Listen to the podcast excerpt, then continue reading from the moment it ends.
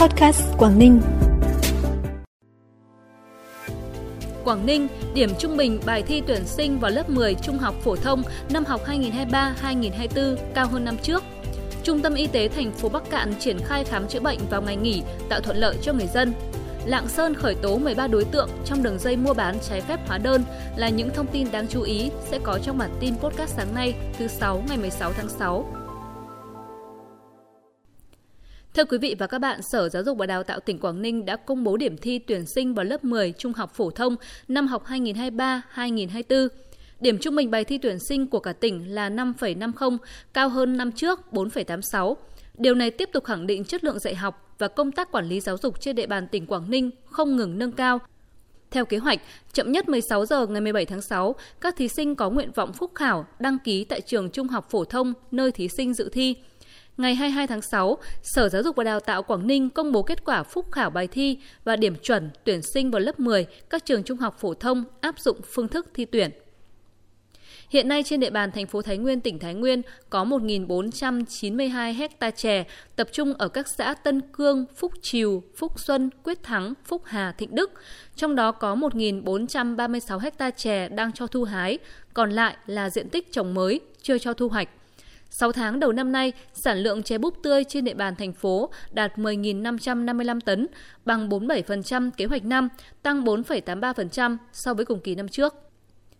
Với mục tiêu tăng cường chất lượng phục vụ đáp ứng nhu cầu của nhân dân, hướng đến sự hài lòng của người bệnh, Trung tâm Y tế thành phố Bắc Cạn, tỉnh Bắc Cạn đã triển khai thực hiện khám chữa bệnh vào ngày nghỉ ngày lễ.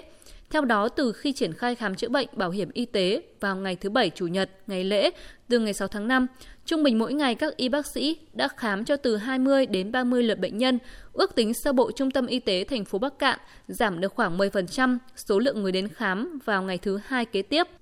Vì vậy, việc tổ chức khám chữa bệnh thứ Bảy Chủ nhật ngày nghỉ lễ là rất cần thiết, vừa tạo điều kiện thuận lợi cho người dân, vừa để giảm tải cho những ngày khám bệnh thông thường trong tuần.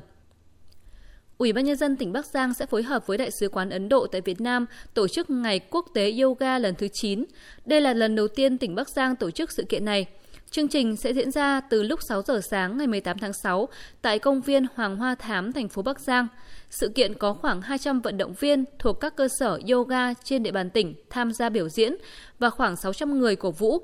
Đây là hoạt động nhằm kỷ niệm 51 năm thiết lập quan hệ ngoại giao Việt Nam Ấn Độ, ngày 7 tháng 1 năm 1972, ngày 7 tháng 1 năm 2023. Bản tin tiếp tục với những thông tin đáng chú ý khác. Theo thông tin từ Sở Tài nguyên và Môi trường thành phố Hải Phòng, hiện nay chất thải rắn sinh hoạt trên địa bàn thành phố phát sinh khoảng 1.700 tấn một ngày, trong đó tại khu vực đô thị khoảng 900 tấn một ngày, khu vực nông thôn khoảng 800 tấn một ngày. Dự báo đến năm 2025, lượng chất thải rắn sinh hoạt phát sinh khoảng 2.300 tấn một ngày. Đến năm 2030, lượng chất thải này tăng lên khoảng 3.600 tấn một ngày. Nếu không có giải pháp tăng cường tái sử dụng, tái chế và các biện pháp thu gom, vận chuyển, xử lý phù hợp, thì đây là áp lực rất lớn lên hệ thống hạ tầng bảo vệ môi trường của thành phố Hải Phòng.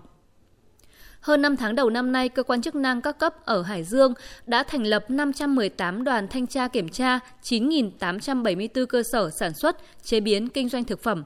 Các đoàn đã phát hiện 1.416 cơ sở vi phạm về an toàn thực phẩm, chủ yếu liên quan đến điều kiện cơ sở vật chất, trang thiết bị, dụng cụ và con người chưa bảo đảm. Lập biên bản xử phạt hành chính gần 139 cơ sở với tổng số tiền hơn 400 triệu đồng buộc các cơ sở tiêu hủy 80,5 kg phở cuốn và bánh phở có chứa chất phụ da ngoài danh mục được phép sử dụng.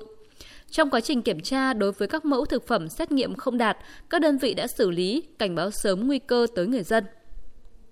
Ủy ban nhân dân huyện Na Hang tỉnh Tuyên Quang phối hợp với công ty trách nhiệm hữu hạn đầu tư thương mại và dịch vụ du lịch Na Hang vừa tổ chức lễ công bố sản phẩm du lịch, du lịch mới trên hồ thủy điện Tuyên Quang, hạ thủy hai tàu cao tốc. Việc đưa vào vận hành hai tàu cao tốc sẽ mang đến trải nghiệm mới cho du khách khi tham quan ngắm cảnh trên lòng hồ thủy điện Tuyên Quang, qua đó góp phần từng bước đưa du lịch trở thành ngành kinh tế quan trọng của huyện Na Hang giai đoạn 2021-2025.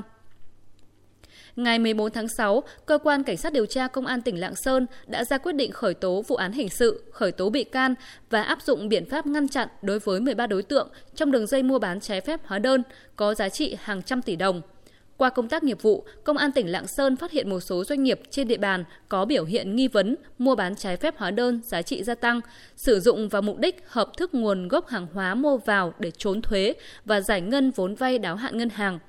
Bước đầu điều tra xác định từ năm 2019 đến nay, đối tượng Thân Tiến Huy, sinh năm 1982, trú tại xã Đồng Tân, huyện Hữu Lũng, tỉnh Lạng Sơn, giám đốc công ty trách nhiệm hữu hạn xây dựng 389 có hành vi mua bán hàng nghìn số hóa đơn giá trị gia tăng với nhiều cá nhân doanh nghiệp trong và ngoài tỉnh, trị giá hàng hóa ghi trên hóa đơn là trên 500 tỷ đồng.